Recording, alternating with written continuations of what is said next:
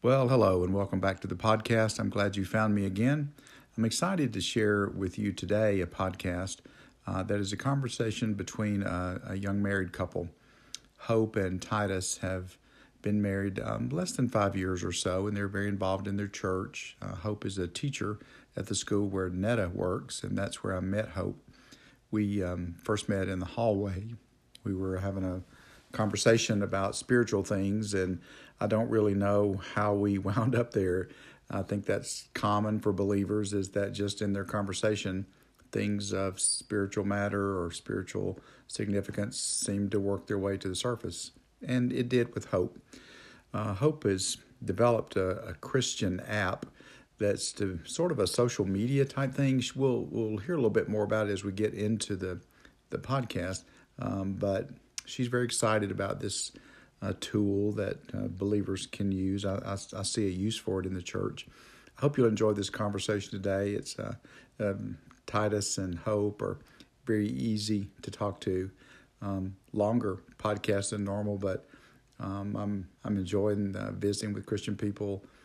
I think probably I get as much out of the podcast just sitting at a table conversing with people as you do by listening. But I'm glad you're here today and hope you enjoy the conversation. Let's join now.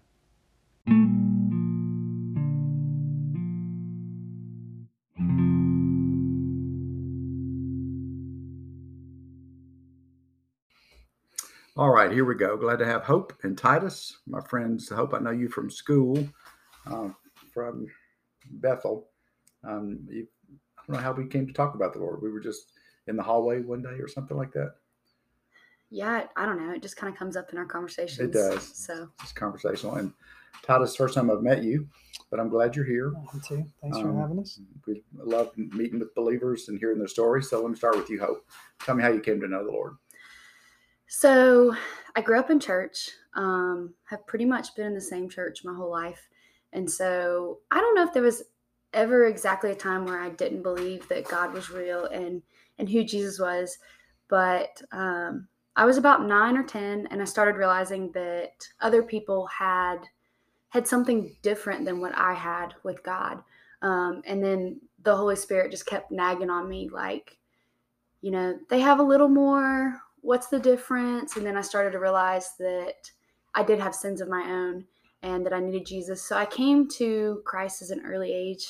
Um, I think I was about nine. But then as I started into high school, um, I knew I was a believer, but it didn't go much deeper than that. And so I joined our youth group at church and we went on a summer retreat. And that's where I really started to realize there was the personal aspect of that relationship. And so um, it was the sermon about uh, whether you're on what kind of path you're on. So, are you in good soil? Are you in rocky soil? Um, and that was really kind of the turning point for me. It helped me realize that yes, you need to know God, but you also have to strive to live for Him with all of your decisions. Um, and so that changed my outlook a lot as far as what I wanted to be with my life and and how personal I wanted to get with God. And so then from there, it's just kind of continued. Um, keep learning about the Lord. And we've been super fortunate to stay connected in the same church. And so um, just having that community, I guess, around us, we've been able to serve others through that and just being there for many years. Tell me about your church. Uh, tell me the kind of pastor you have. Oh gosh. Um, I love our pastor. Burl's great. He's very down to earth. He's very real.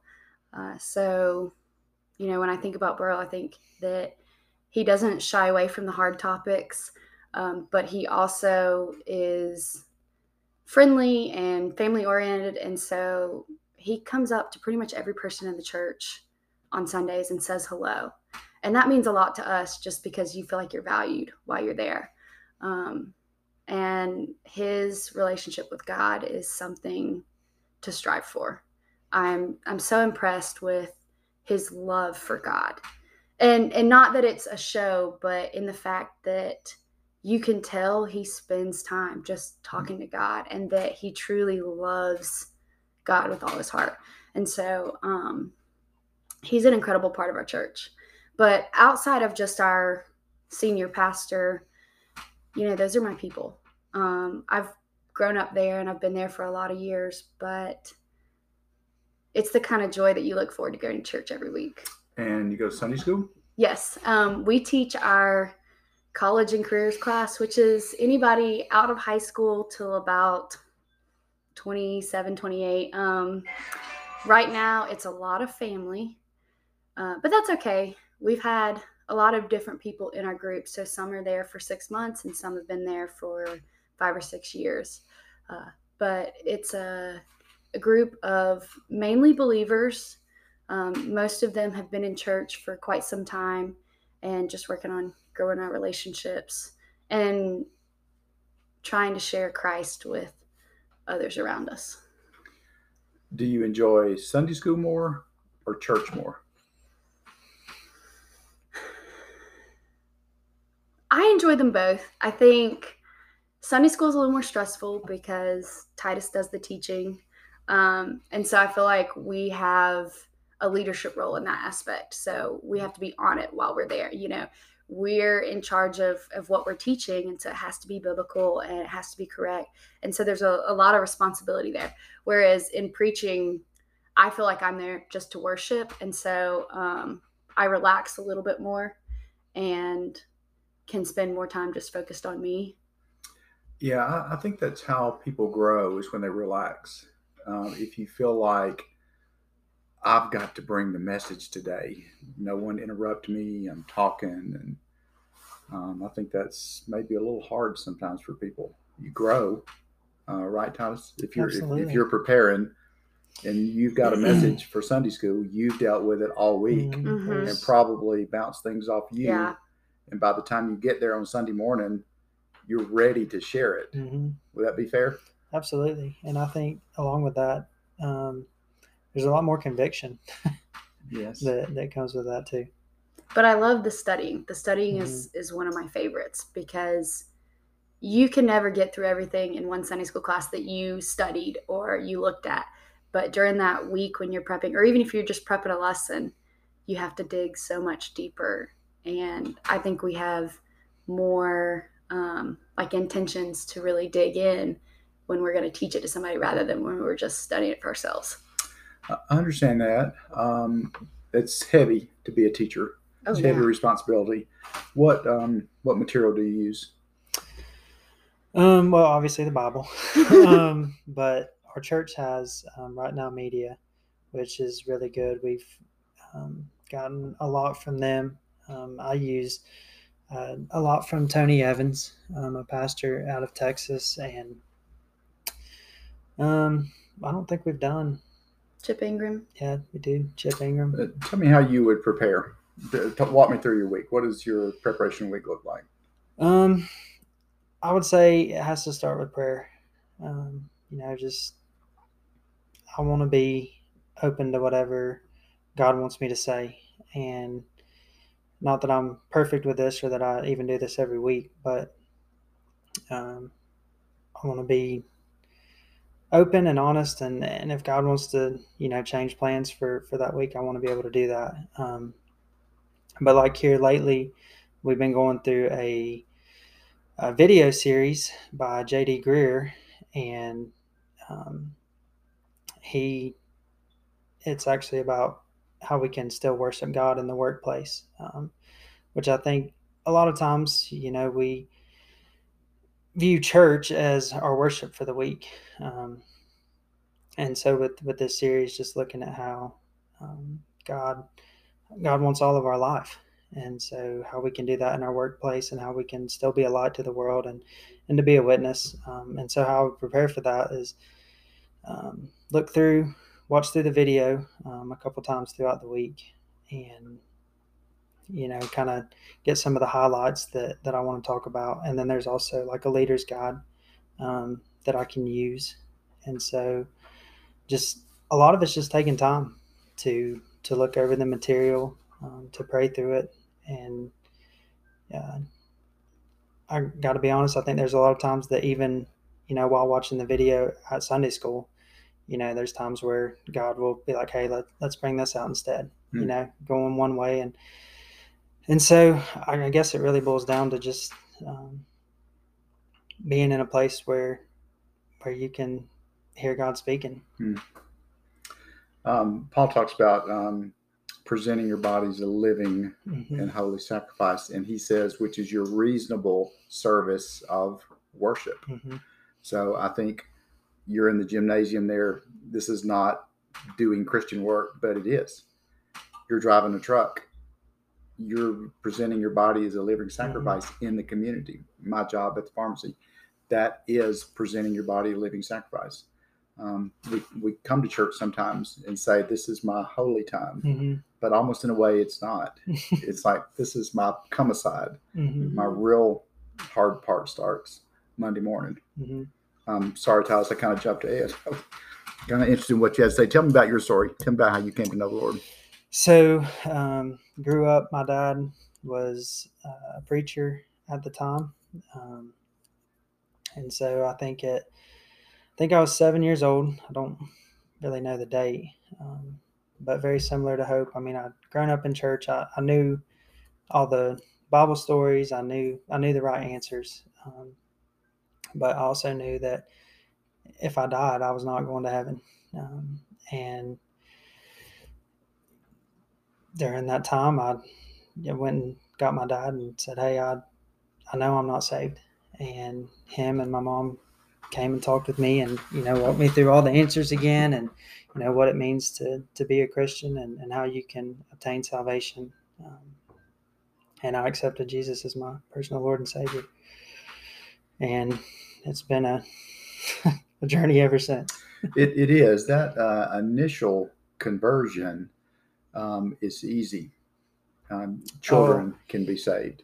Uh, Jesus says it's easy, like um, he describes himself as the bread of life, like Mhm. eating a piece of bread. Like if you're thirsty, um, I will give you to drink. Mhm. it's walking through a door it's being born so that initial coming to christ is very easy but the thing we're talking about monday morning becomes difficult um, describe your journey from your salvation to becoming a sunday school teacher you're both Um, smiling so there's there's a story there i could tell so so right after I got saved, um, nobody had ever taught me this. I just assumed, I guess, as a seven year old kid, like once I got saved, I wasn't going to struggle with sin anymore. I wasn't going to uh, do anything bad anymore. And um, I quickly found out that that's not that's not true because I mess up all the time. Um, I would say. so after I got saved, um, I guess in either seventh or eighth grade, we moved to Howard's Creek churches, which is where kind of is where we still go to church at now. Um, and a huge part of of my sanctification journey has been the associate pastor at Howard's Creek, and he's also the youth pastor there, Joe London. Um, I got involved in a, a guy small group, which is you know kind of an accountability group, and I would say that shaped me more than anything. Um, Hmm. At least you know at that time in my life, and you know just the accountability of God really does want a personal relationship with each one of us, and I guess that's really where I um, kind of came to terms with that, and where I, you know, tried to make it a a daily relationship where I spend time with God every day. Um, and obviously, there's highs and lows, ups and downs with that. Um, that was a huge part of that. And after uh, I graduated high school um, and kind of started coming out of the youth group, um, because of the relationship that I developed with the youth pastor, I'd still kind of help teach uh, youth group, and I guess there was just a a place needed um, at the church for for somebody to to teach, and and I was willing to do that, and I guess I've been teaching to some extent, probably since I graduated Yeah. high school. and when did hope come into your life Um, I don't know what ten. that's not, a, good- that's not a good answer Well- uh, well, she and my sister were best friends, and so Hope was always, always at my house. Or, and then you know we went to church together, um, and she and I had always been close friends. And then uh, I don't know, When did we start dating? I was I just finished my freshman year of college. Mhm. Um, and then we started hanging out and started dating. And we dated all through college. And then we got married right after I graduated college. So we've been married just over three years, three and a half years. so I tell everybody this: she is a lucky girl. Because Because of me. I'm just kidding. um, I'm, I'm, I may edit that. May I edit that? no, I'm, I'm teasing. I'm teasing. I'm, I'm very blessed to have met my wife. And I look back on how the Lord worked in my life, and you know, my best friend He put in my life. Kind of, um, I wasn't seeking a relationship; it just happened, and Mhm. um, you know, our story is long and twisting, and um, I'm I'm just curious about how how believers they we think that uh, life is up and down, up and down, and we get to a point, maybe like married, and then in our mind we say, now it's going to be a straight line Mm, to retirement. absolutely. I won't change jobs. I won't Oh, have a setback. No one will get sick, Yeah. And it's just the complete opposite. Mm, And you go uh, five years and you look back at that straight line and it's up and down, up and down, up and down. And then we say, but I'm sure from now on, Yeah. it's going to be straight. But it's not. Well, and you know, we kind of we got married, and I was like, okay, we're doing great. You know, this is kind of our plan. And then we started saying, okay, God, you know, we'll do what you want us to. And boy, did he flip things on us from there. In what way? Um, Titus changed jobs. He's changed jobs several times. Um, we ended up having to move out of our house and move in with his parents for four and a half months. Um, we have decided we're going to build this mobile app, and that's been a journey just because I have very little knowledge on the subject, and so it's given up a lot of control. And the biggest portion of that would be trusting God to provide the financial resources for it. Um, because if you had looked at me, you know, a year and a half ago and said, you're going to give all this money to create this app, I would have said, there's no way I don't have it. Um, so just letting go of some of that control and allowing God to really show off what he can do.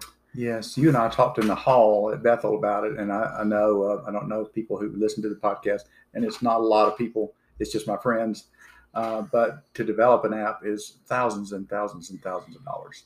Um, I'm, I'm not trying to put you on the spot, but it's not just I've got an extra 20, I should develop an app.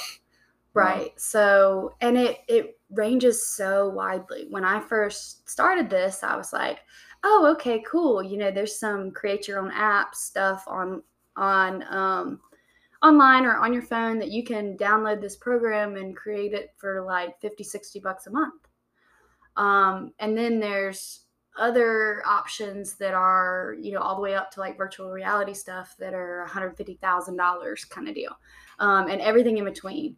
And so when I first started digging, I was just trying to find somebody who would take me serious. And that took a lot longer than I expected, which I mean, I know I'm young and I'm sure emailing back and forth or on the phone, they were like, yeah, she's not really serious about this. But it took me several months and many different companies just to get somebody who would even take the time of day to be like, well, you could accomplish this. Most of them were like, oh, you want to start from scratch? It's going to be too expensive. Don't worry about it. So that was eye opening in itself. Um, How did you know that's what the Lord wanted you to do? You know, I really don't know how it evolved to there. Um, it started out as I just wanted to be able to stay connected with other people that I was around more so than just Sunday morning and Wednesday night. And like we can text back and forth, but that's just me to one other person or maybe to a group, but it wasn't quite the same thing because I wanted it to go deeper. I kind of wanted something that would keep us all accountable and allow us to share what we're learning.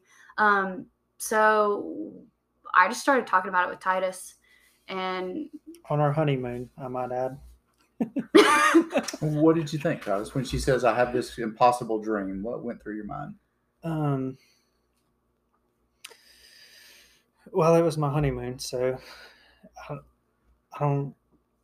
I guess a little bit of surprise, um, but I've always thought God puts us on this earth for so much more than just like what you said to, you know, get married and then retire. I feel like there's so much more to life than that. And um, I've always wanted more out of life. And I, I, didn't know, you know, whether that means, you know, missionaries, pastor, build an app. I, I don't know. Um, but one of the things that attracted me to Hope the most was her love for God.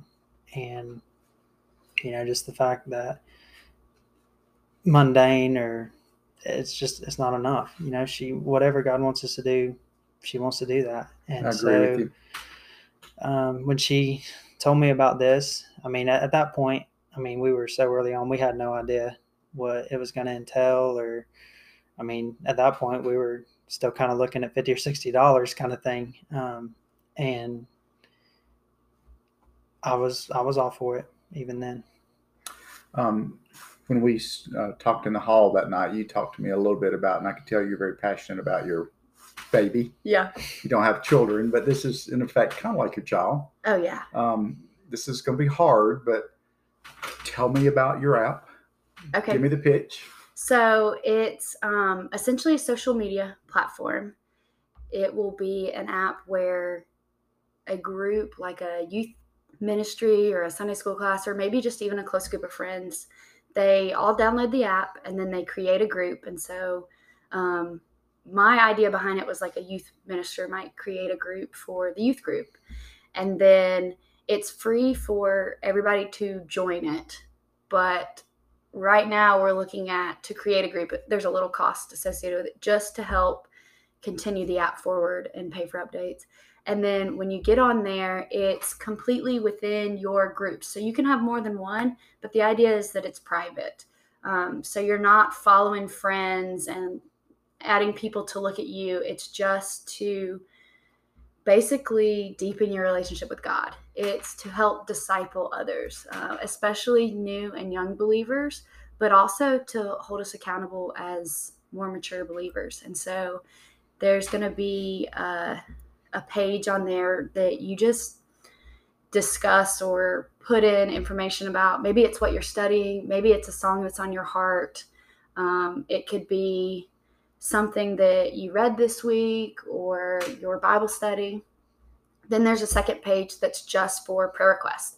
And so, my idea behind this is kind of to destigmatize the prayer request because when we're all sitting in a group and somebody, you know, starts saying, my aunt has a serious medical condition and she needs prayer. Well, then when your hand goes up to say, Oh, I have a test I needed to study for, or Oh, I'm nervous about this or that, it doesn't seem like it's quite as important. Even though God hears all our prayer requests and He wants that from us, we get nervous about it. So mm-hmm. if you can all continue to just constantly add prayer requests, then, um, you know, it kind of takes the pressure off and then people can pray for them throughout the day. When they mm-hmm. have five minutes you know they look at prayer requests and say oh i can pray for 5 mm-hmm. or um, i can go back and look at this from six months. And then you can update it later and say hey guys i've been praying for this. Y'all been praying for this. Here it is. Um, and there's even a place on there to like it like saying you've prayed for it for somebody. And it would be just your circle of friends. Yes. so the people you share with you know everyone there. Right. It's not like putting it on Facebook or Instagram right. or TikTok. You think who knows what's gonna. And, this is just my little group. And you can separate it out to, you know, you can put it on every group or you can just put it on one specific group because there's a big difference in what you might tell your entire church as a prayer request and what you might tell your inner four people, you know, in your small, tiny circle. Um, and not that that's bad, it's just what's appropriate for what setting. And so then there's also a tab for events where you can um, share an event. You can put locations, access to websites on there. You can put, you know, when it's happening. It'll actually add directly to your calendar in your phone. Um, and then there's a final tab that's your notifications. So just like you would on maybe Facebook or Instagram or something like that, where you can just keep up with it. So you will have multiple groups or you can just have one group and so you can sort them based on which groups you're looking at or you can look at them all together it's uh, however you choose that day or that time But the idea is that we're using this to spend those moments we're scrolling on our screen to deepen our relationship with God and hopefully to filter out some of the division and negativity that we're seeing online anyway. Um, I like social media. I use social media, but sometimes it's it's hard to take and I can tell it affects my mood. And so my goal with this is to spread joy and encouragement. I see um, social media sometimes as there, there's circles of intimacy. Mm-hmm. And if you say, I have a prayer request at Sunday school, someone's going to say, I'm having a test at the hospital, mm-hmm. someone has COVID. Um, it, they're, I don't mean to minimize these, but they're kind of superficial requests. Mm-hmm. Um, if someone says, um, My wife and I are struggling with some um, compatibility issues, that's you don't feel free sharing that in Sunday school. And I'm not sure that's really the place for it, mm-hmm. but your app might be. If you had two or three people who said we're struggling and, and pray for us, and really, I mean, really pray for us. We mm-hmm. we're trying to find the Lord's will, and, and it's just hard. Um, I do think that connection to believers is is key. Mm. Um, we're when we're alone and we're out there all by ourselves, the Lord certainly can find us. But when we're with believers, we gather strength and mm-hmm. comfort in those groups. And just feeling like it's a safe place or space for us to um, just kind of get some encouragement. Because I think the more time I spend on other apps or sites or whatever, it kind of can get depressing a lot of times just looking at all the negative aspects that are available for us to look at. And so my my hopes is that this will be an encouragement to believers. Um, and a way to keep us accountable. You know, if you see that some of your really good friends keep posting on there and you're reading it, then that's more time during the day that you're reading God's word and then you're more likely to to start posting or sharing on there and to hopefully keep it going. Will it be available as uh, an Android and an iOS? Yes. So um, last week we received the initial build of both the Android and the iOS app. And so we've been able to download it and look at it a little bit. So it's coming along. You like um, it? I do. I I like the way it looks. It's user friendly um, I'm super excited to see it come to life. Um, it's a big dream and it's a big goal, and it's been really cool to see how God works in all of it. Because if you had asked me last January that I'd be here today, I'd have told you you're crazy. Um, and if I had looked at how God has provided for it financially, I'd have told you there's no way. And so he has been able to kind of give it to me in little chunks so that it's still overwhelming at times, but collectively it's not been as overwhelming. And now every day I find something new I don't know. Um, so I'm building this with a company. And so all the time they're like, okay, you need to do this, you need to do that, you got to figure this out. And I'm like, I don't even know what that means. So let me go Google it first and then I'll come back to you. And and that's been kind of hard because it's so out of my realm of knowledge and it's so out of my control but um, I think that's God's way of just saying, You're not in control, I am, and I can do great things if you'll let me. Hmm. And so just allowing him to to have the room to move and then faithfully following through with the little pieces from day to day that I can handle.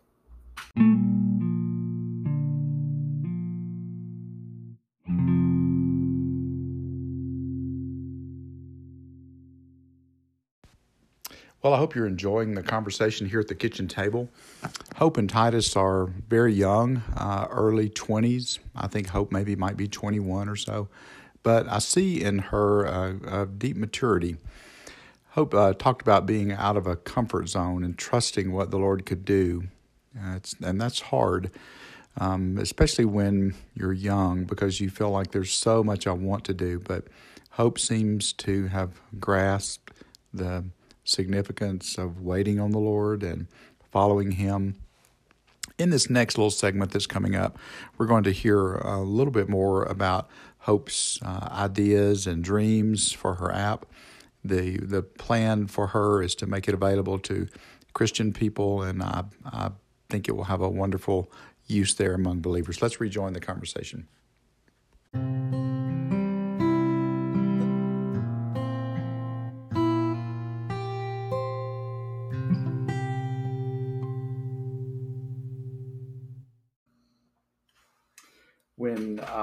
My kids were born, there was no internet. There were no cell phones. We uh, had a bag phone. Do you remember what a bag phone is? Yes. Sure do. It was in um, the console. You- You're important because you have a phone, My- and now everybody has a phone. So tell me how you're uh, you see you're out interacting with kids today. So, the number one way that I see it being used is through church ministries as far as for students. Um, and my goal with this is that the leaders of the group can create a group and then they will be able to um, add comments or prayer requests to it. And then the leader of the group can monitor everything that's being posted before they officially post it. But it'll give them the opportunity to to engage with their faith um, in a way that is consistent with the rest of their life. So they've already got a phone, so they're already on their phone. They're using social media or games or other apps on the regular. And so this is hopefully integrating their faith into that common practice that they already have established. Um, because I don't think that our mobile phones are going anywhere. You know, I don't think that they're going to disappear soon or that um, students aren't going to be using them. I think if anything, we'll see younger and younger students using them. Like the other day when our second graders were showing me new tricks on Google that, you know, even we don't know how to do. They've already figured it out and they're sharing it with their friends. So I'm hoping this will give them the ability to to grow in their faith in a way that makes sense and is relevant to them on the day to day. Got it. Um, let me ask you a couple of hard questions about your about your app. What's your uh, greatest fear about your app? that people will misuse its purpose.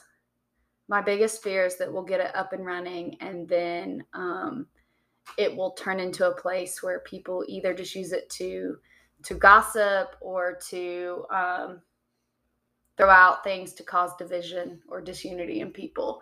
Um, and these are kind of silly fears because God can can control that and and will take charge of that you know it's not something that i can really do but i do want to be very faithful in sharing my intent and my idea for the design um, so that hopefully it gets used properly but i do worry that that people will take advantage of it and start using it for other things that aren't um, biblical or or motivated in that direction and they'll just use it as a platform to create a group and say whatever they want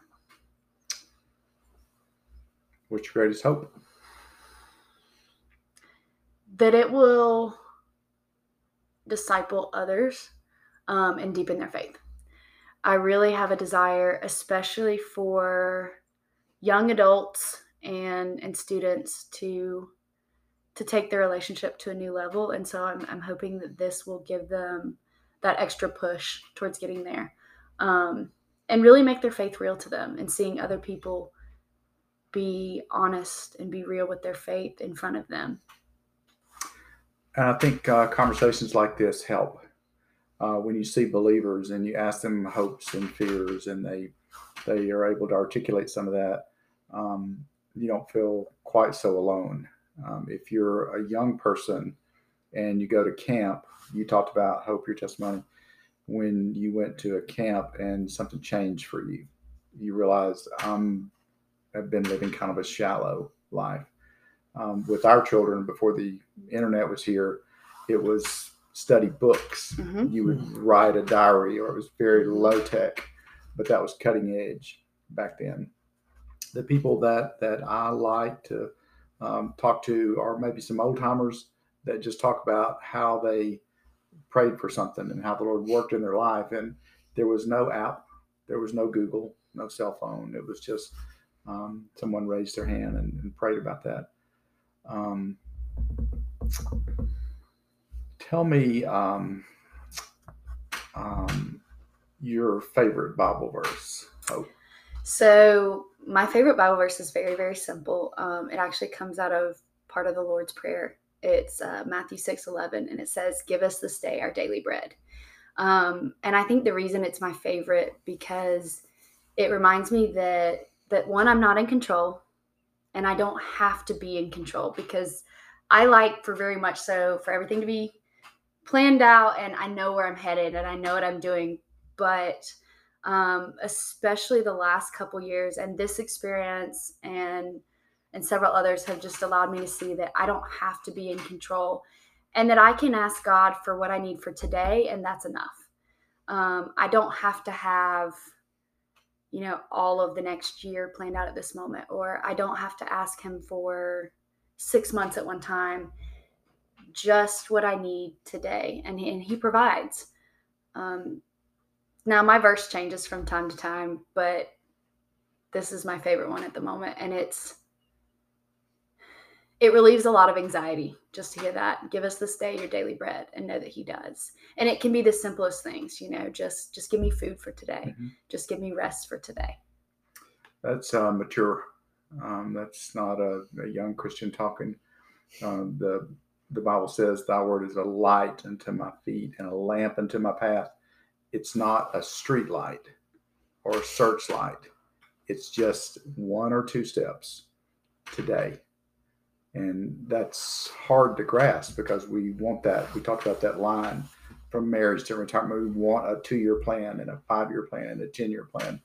But sometimes the Lord says it's just today. Hmm. But God knows I can't handle that either. You know, if you look at everything that has come about in the last two years, I mean, even look before the pandemic started, if He had told you everything you were going to experience and successfully accomplish and um, continue through over these two years, we would have said no. We would have said, I don't want to go there. I don't want to do that. That's too much.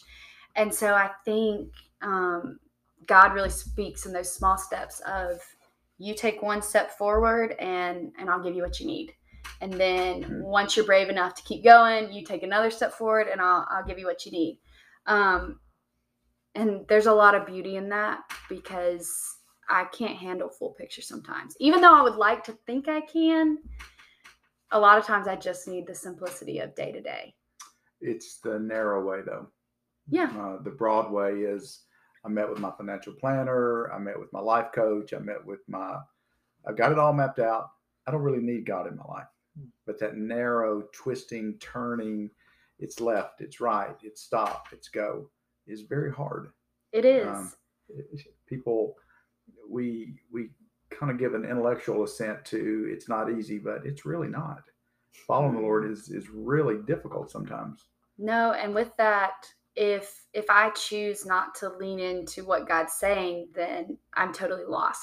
So it's very hard in an instance to be like, okay, I'm gonna just kind of step forward because if you're not following God, then you're sitting out on your own and you don't have a backup plan.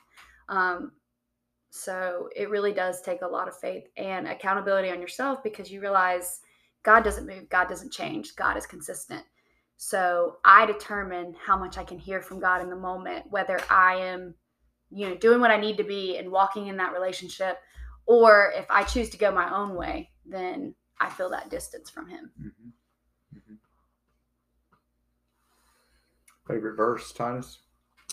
Um, well, actually, I guess probably have two.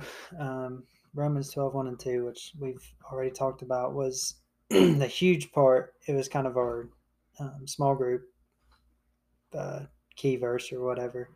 Um, but I love I love how that verse talks about how you know everything that we're supposed to do it's supposed to be worship, and and that's how you know when when you kind of grasp who God is and the fact that we're lost and we have no way to to pay for our sins and that Jesus came. When you when you kind of grasp that you want everything that you do to be worship to God. And then um, Psalms 139 the last verse in that um, David's talking and, and he says God just search me and know my heart.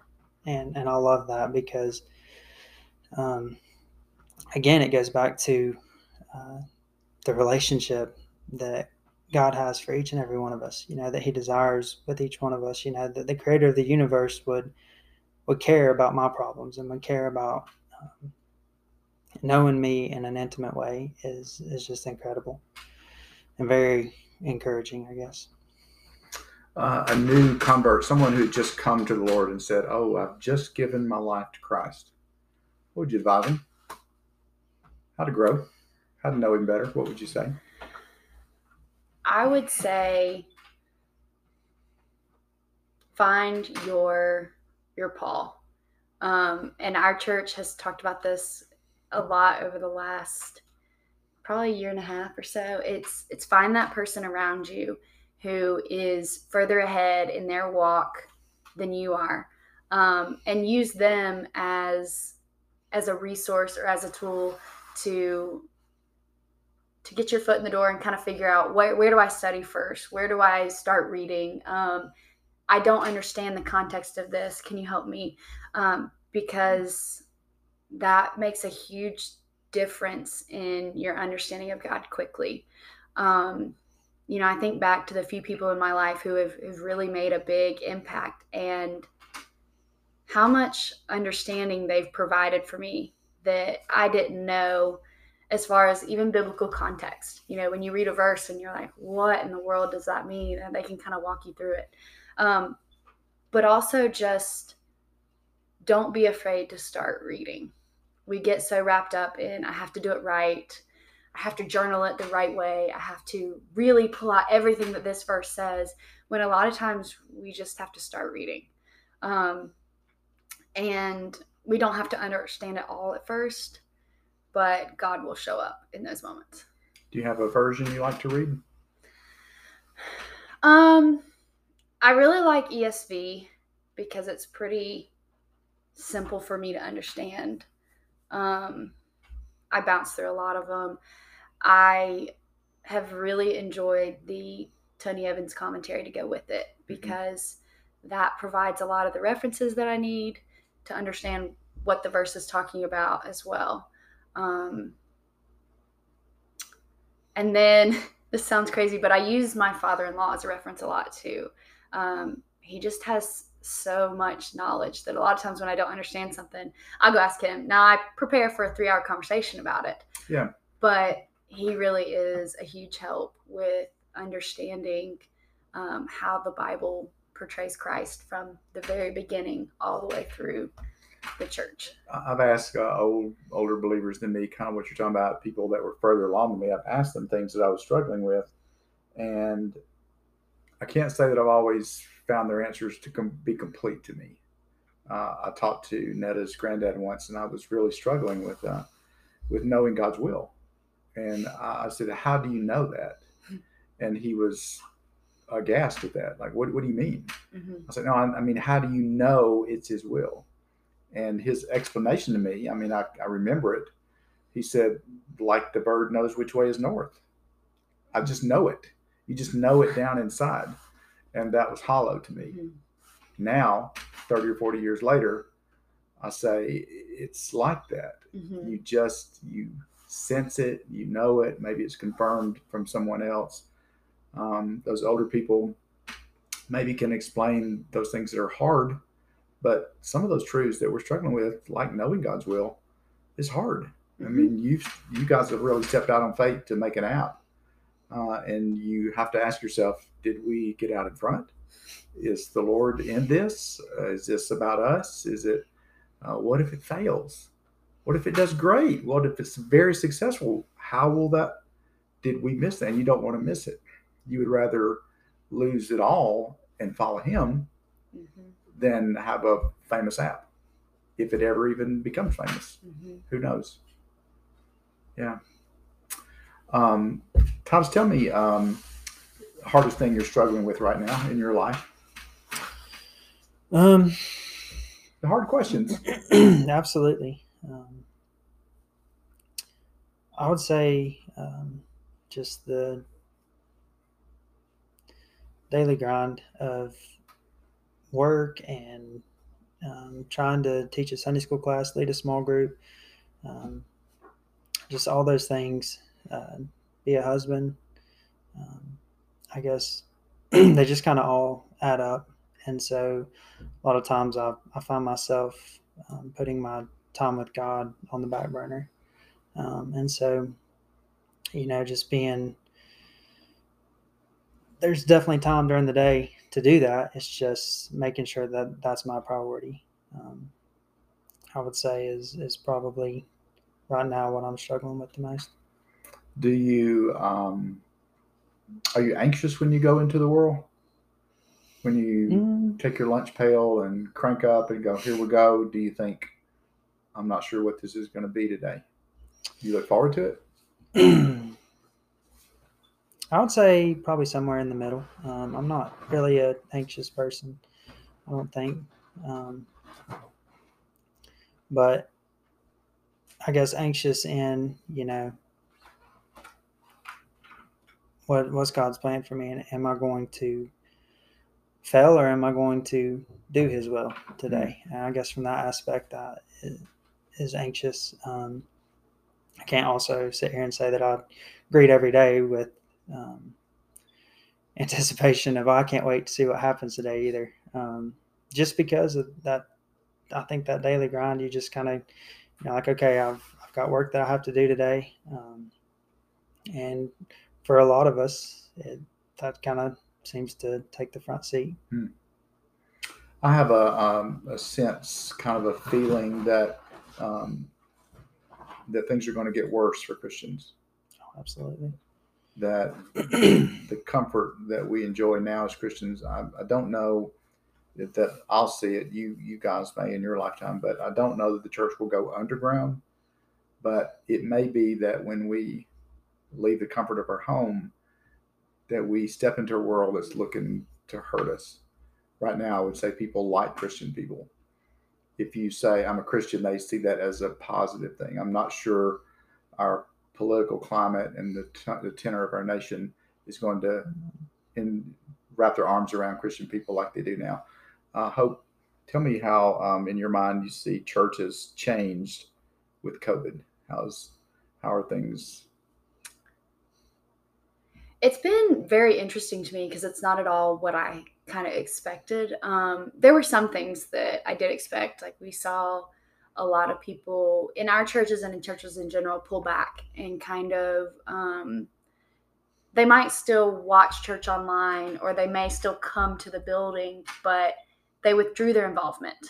Um, so we had a handful of people wearing many hats trying to still keep up the things we had going whether that was ministries um, whether that was going to uh, provide goods to people, or that was just Sunday morning, Wednesday night, going through their normal services. Um, but I think one of the hardest things for me is is seeing how many people we ended up not necessarily losing, but not seeing again. Like we mm-hmm. don't see them face to face.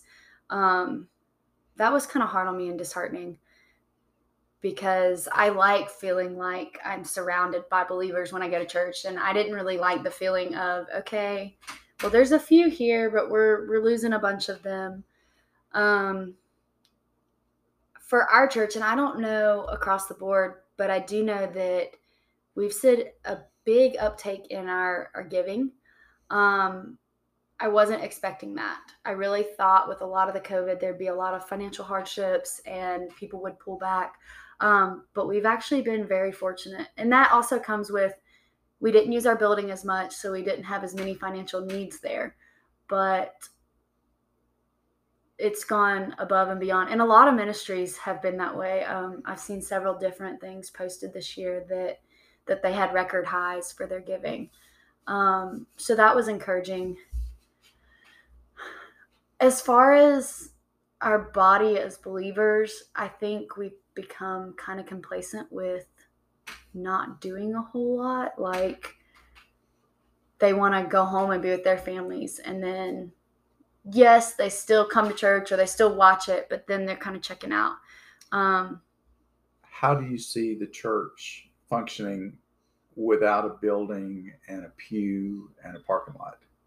If the if the church the building wasn't there, how do you see the church functioning? Hmm. That's a really good question. Um, Can I jump in? Yeah, sure. Yeah, Yeah, we're just we're talking. It's uh, it's Um, kitchen table conversation. I think it will go one of two ways. Um, I think it will.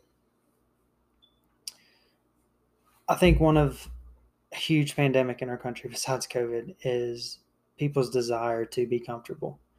Um, I think you know a lot of people go to church just because you know that's what their parents did or that's what you know their grandparents said. Hey, this is what you're supposed to do, and, and there's not. There's they're still in that milk stage of maturity. They haven't graduated to the meat part yet. And so I think the people that um, grasp um, what Christianity is, what Jesus has done for them, I don't think you need a building. They'll go Um, deeper. They will go deeper. I think that those people will, um, whether there's a building, a physical building there or not, they are going to have church.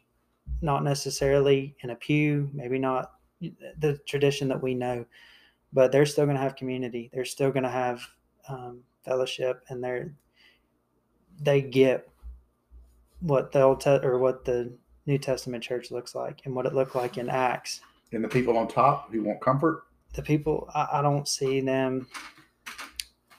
Not that they can't be reached, and I think that the people that dig deeper, honestly, that may be what it takes to get the people that are deeper to actually go deeper, if that makes sense. But those people that are just there for show or just there because you know that's what they're supposed to do, um, you take that church building away, and you know a lot. One thing that I saw in COVID was, um, you know, people don't want to go to other people's houses. you know, they don't want to. Uh,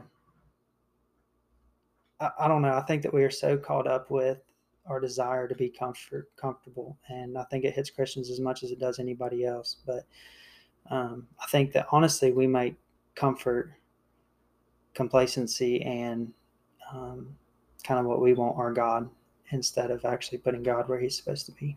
I agree. Uh, we talked about it in Sunday school this morning. Um, do you remember, Netta, what Chuck said? Religion is man's plan to reach Christ. Mhm, Mhm. Absolutely. Salvation is God's plan to reach us. Mhm. And I think when we say this is the thing we built to get to God, it doesn't last because it isn't real. But I think an app like you're developing, Hope, may be useful to the church if it begins to move in an underground or a, a parachurch type thing where you say, I met someone in St. Augustine. I met someone in Nashville. I met someone in Illinois, Absolutely. California, Yeah. Indonesia. And we all are praying for a similar thing. Mhm, And it may be that um, the Lord uses social media mhm. to connect people in an intimate way. I'm not sure that it has to happen with stained glass and Mhm. carpet and the PA system, even though it's comfortable. Absolutely. You- And there's nothing wrong with those things, I don't think. Um, but I mean, you look at what the Bible talks about with Acts. I mean, these people were meeting by the hundreds in, in somebody's house, Yes. you know, and they were doing life together every single day. And I think that as a whole, because of religion, um, you know, we've made church something completely different I agree than, with you. than what it was intended to be. Yeah, we I talked to someone about this. If if the Lord came to my house and said, "Hey, I'd like to go to church with you tomorrow," Yeah. I would probably do what you do. I'd kind of look up and say, "Uh, let's go into town. I, I, I, there's some people we need to see in town. We'll, we'll get my church next week because he might not be real happy with." What we're doing, not in a bad way, but it's just the complacency it's Mhm, just we all uh, there's not a lot of real prayer we mhm. pray for a covid test or pray for my kid that's going away to college but we're not praying for those i'm struggling with following christ um, my husband and, and wife are, are struggling with just communication issues and i have a child that's wayward you know those kind of things are not going to be said freely in sunday they might Well, in sunday school And why would they when a lot of people that are going to hear that information are going to abuse it in some way? agree You know, why why would you pour out your heart to somebody that you don't know if they really have your best interest or Yeah. not, or even care what your best interest Right. is? You know, Well, I, I think that the, the Lord um, uses trouble to kind of refine the church. Hmm. And there's some people on the periphery who we want, and we court those people. Hmm. We say, please come. We're Mhm. having a barbecue. We're having a Mhm. fish fry. We're having a trampoline. Bring your kid to the skate castle. And but I'm I'm not sure that um, uh, people that are really looking for the Lord respond to that. But we get a lot of numbers from that. Yeah. And if we say we're not really serving anything, we're just going to pray and we're just going to we're just to talk about uh, spiritual issues and we're going to have some testimonies and a song and that's it. I think there would be people who would say, well, that's kind of flat. I don't want to come that. But there are some people who would say, that's what I'm looking for. That's what I'm looking for. And those, and that may be the remnant Yeah. that, that the Lord's looking for. So I see your app hope as being a, a, a useful tool that the Lord may be, may be building right now for a kind of a parachurch movement. I hope so. Um, one of the cool things we saw out of the all of the last year and a half is our church actually decided to do in-home small groups, um, and we we got to go to one first, and then we got to host our own. And I will say it's probably been my favorite thing we've done. Um, I really enjoyed it, and yeah, it was a little chaotic because I mean our house is small and we packed 12, 14 people in there, kind of deal but it was much more honest than I think a lot of times we are in the church building. And it's the same people. Describe it to me. We all just sat around in my living room. And because we were just at my house, there was no pressure to say the right thing or look a certain way or like they would come in from work. So they might be dirty and nasty or they might be exhausted. And so it was almost like they didn't feel like they had to be on their best behavior in a sense. Um, you know, they were willing to just blurt out what they were thinking or add in a comment here or there as we were reading. Whereas when we sit in our Sunday school room, I feel like they're more worried about how it sounds or they sit there politely waiting their turn. Um, and I think it brought us closer because we were willing to, you know, open up our space. And so, yeah, it made us maybe a little uncomfortable because we had to accommodate all these people and cook dinner for them and that kind of thing. But they felt like they could be at home. And so, like, we saw some friends that would have never come over to our house stay till 10:30 at night kind of deal, just sitting there. Um, or open up about things that we didn't even know were going on. Um, so I thoroughly enjoyed it. And I do think that having those people in your body that are willing to do that will make the church stronger as we move forward because I see it becoming more of a kitchen table conversation or a Bible study at my house rather than we're going to go to church and sit in a fancy classroom.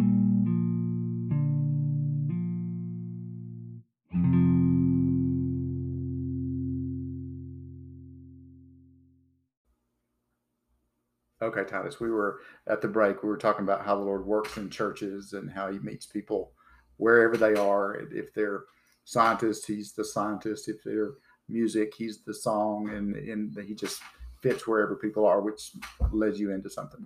So I think that an important piece that a lot of Christians, especially young Christians, are missing is um, the idea of a testimony. And we, as a believer, you know, you you have your one, I guess you call it the big testimony where you came to Christ. But um, I think just day to day living, there are so many testimonies in that. Um, you know, just how God answers prayer day in and day out. And one of the really cool things that I like about um, the app is that you know you can share those testimonies with people. You know, um, people can realize, hey, you know, he's he's been struggling with this for you know the last three weeks, and God answered this prayer. And you know, I think a lot of times we miss the things that God's doing in our life simply because we don't make time for God in our life. Um, And I also think that uh, the devil delights in discouraging you Mm. about those things that are wonderful.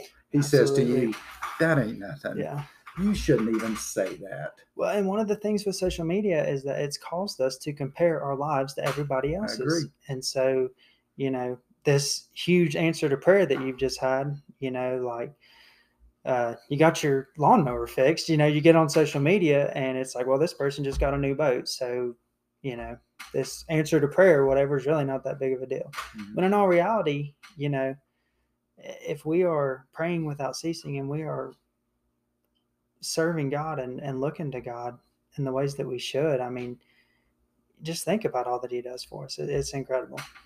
Yeah, the Lord can uh, show Himself in a lawnmower. Yeah, yeah, He can show Himself in a flat tire, yeah.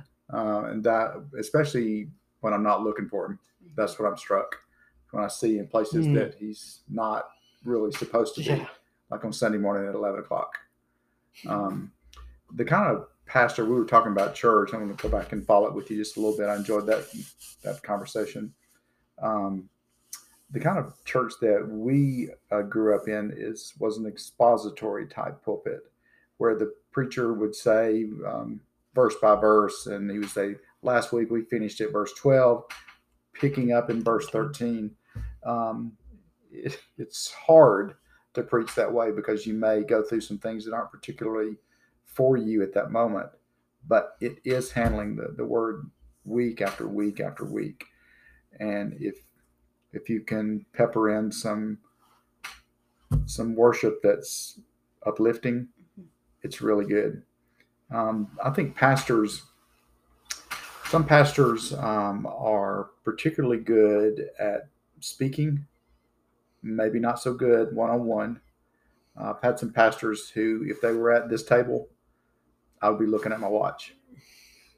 And then I have other Christian friends I know who are tremendous at the kitchen table, but if you ask them to lead the prayer at the end of church, they're clumsy. Uh, and I think that's just how the Lord, how the Lord gifts us. Um, tell me a little bit, Hope, about. Uh, tell me a church experience that you would like. You're you're younger than me, so describe a describe a meaningful service for you. Well, a lot of it for me is is honestly my attitude walking in the door. Um, I tend to carry with me however the morning went. So I think the first piece of that is that I have to be in the right headspace to walk in the door. Um, and that makes or breaks how much I get out of church for the day. Um, and so a lot of times that's just saying, okay, God, you know, fix my attitude right here because it's not where I want to be. But then um, the most meaningful, maybe times of worship or um, events like that are I love Sunday school. It's probably one of my favorite spaces because a lot of times it's discussion based or question based. And so you have to sit down and, and think through the word um, and really spend some time looking at what it means to you. Um, I thrive on questions and talking to each other and even listening to other people's experiences. But then as we walk into what we call our worship service, it's our normal preaching and sermon and that kind of stuff. I tend to gravitate towards more um, contemporary music. That's kind of where I have grown up and what I know. I do like some of the newer songs. Um, but for me, it's just to see that that the praise and worship team are are really enjoying Christ while they're up there. I think I feed off of people's emotions a lot when Mhm. they're up there worshiping. And so to see a praise team really into what they're doing, whether that is my type of music or not, that speaks volumes to me. And then having a pastor that, that takes the time to break down the word to you so that I can understand it. Um, I do tend to like the expository teaching because it is keeping it in context. It is um, helping explain the word as I would be reading it in my daily study. And while topical is is good, I think that we lose that this is what you know they're going to be reading with us, or um, just being able to see how maybe Paul wrote the letter. And so, like, he wrote it as an entire letter. Mhm. So we have to read it as an entire letter and not just pick a verse here and pick a verse there. Mhm. And it gives me the ability to kind of filter through other teaching or messages that I'm hearing around me. If I know, okay, we went all the way through this chapter, we went verse by verse, um, and then we looked at the context of it and who it was for and what it means. I tend to gravitate towards it, towards that type of teaching. There's some uh, vulnerability when you say, I'm fixing to read this passage and I don't know where it's going to take me. Mm-hmm. Sometimes, if it's a topic, Yeah. we say, I'm going to preach on Mm-hmm. once saved, always saved, and I'm going to find eight or 10 verses that prove what I've already got my mind made up to believe. And if you read the scripture, it may really pierce your heart. You may say, I've misunderstood that all these years. And I think that expository preaching, that verse by verse, when you don't skip from Mm-hmm. chapter to chapter to chapter, you're right there with it. Sometimes you, I'm, I'm really struck by it. Um, I was reading in uh, Romans 7, which I, I still, uh, I'll, I'll go back and read it after we get through talking tonight. Paul talks about the things I don't want to do, I do. The things I do want to do, I don't. You know what he said about that? He said, That's not me. That's the sin that dwells in me. That seems like a cop out to me. Oh, that's not me. But he's right. That is the sin that is in us. And our part is just to say, I missed it. And I have to confess or agree with God that I missed it. And so that does become the sin. And I think um, when believers gather, old, like Ned and I are traditional choir robes, King James. Uh, but when we're around contemporary who maybe read the message or the Living Bible or a different translation, but they're authentic, is I see Christ in them and they can see it in us. And so I think that's how the church serves itself. That's how we, when we bring other people who are lost, I think when they come to our church and they say, Y'all are there's something real here hmm. and they see christ in us. And it's hard to to make that happen because it's vulnerable. When you say i'm going to open this chapter right here and i'm not quite sure where it's going to take us. I think the underground church is much more open to that. I'm underground is not the right word but maybe a prayer cottage like you talked about hope in your house Mhm. someone would say i don't understand this Mhm. can you help me work through that? You're not going to say that on Sunday morning. You're not going to say, Brother Bird, I've always thought Yeah, definitely. this, Right. even though the body in the congregation would say, Yeah, exactly. I was wondering the same Yeah. thing. But it doesn't happen. So I think that Sunday school or home prayer meetings, those parachurch type things, are kind of where the church is heading I think so Um, too. social media is discouraging sometimes. You look on Instagram and everyone uses a filter and Mhm. how beautiful. I'm so plain, but we find commonness with believers when we we share our, our hearts with each other.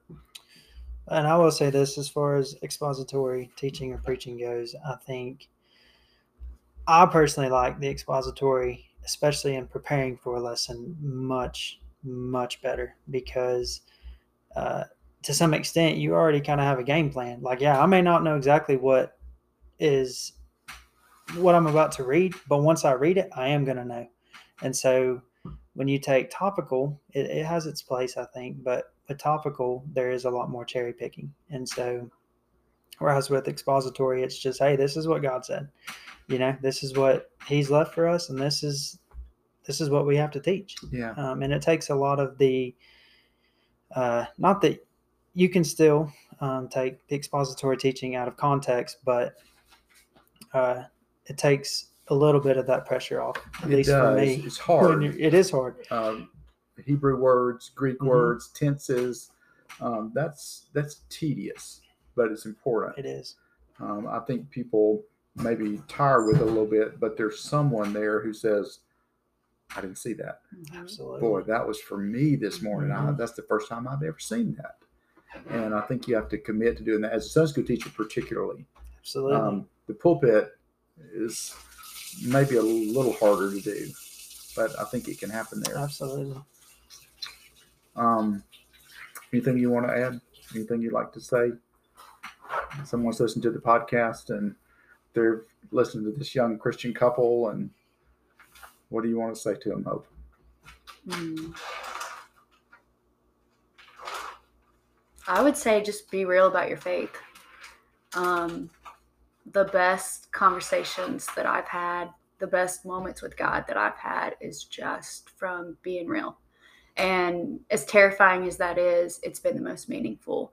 Whether that's stepping out in faith or, you know, calling yourself out on the things that you've done that you didn't like about yourself. Um, the more real you are with God and with other believers, the more you get out of it. Amen. Last words, Titus. Um, Hope kind of talked about this a little bit earlier, um, but I think one of the most important things that we can do as believers is um, she talked about finding a Paul and finding a Timothy in your life, and somebody that will pour into your life and somebody that you are pouring into. I think both of those go hand in hand, and they are extremely important. Um, you know, we can gather all the information in the world, but if we never use it, what gives that information to us? Um, so, just encourage all of us to to make that a priority, uh, to make to make Christ a priority in our life, and to fellowship and to pour in to the people around us. Amen. I'm um, I'm always struck by the Gospels when I just read them mm-hmm. without commentary, mm-hmm. just Jesus said that, this person said this, then he said, when I read those stories, I'm just struck by the, I think the apostle said, What manner of man is this? When they see how he interacted with people, mm. I'm just overwhelmed.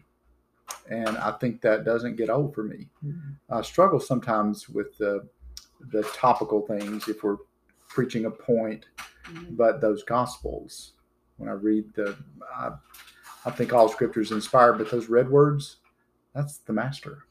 That's what he said. And it usually gets my attention. I really like when people ask him questions, interrupted him when he was teaching. Master, you said this. And then he, he didn't get mad at him. He just welcomed questions. And I think in Sunday school, I think in small groups, I think around the kitchen table, I think this is how people grow. Absolutely. Is by sharing what we know of the Lord. All right. Well, enjoy visiting you folks. Let's pray, and then we'll we'll eat some pizza. Father, we're very grateful for uh, Christian friends. Thank you for the uh, opportunity to gather and talk about what we know about you and ways to know you more. Lord, we we need you in our life, and we're really nothing without you, and we don't pretend otherwise. Thank you for for including us in your kingdom. We're grateful for the work that you did on the cross to make us part of your family. Help us to to grasp that and to live in a way that honors the sacrifice that you made. We love you, Lord. Thank you for Christian friends. In Jesus' name we pray. Amen. Amen.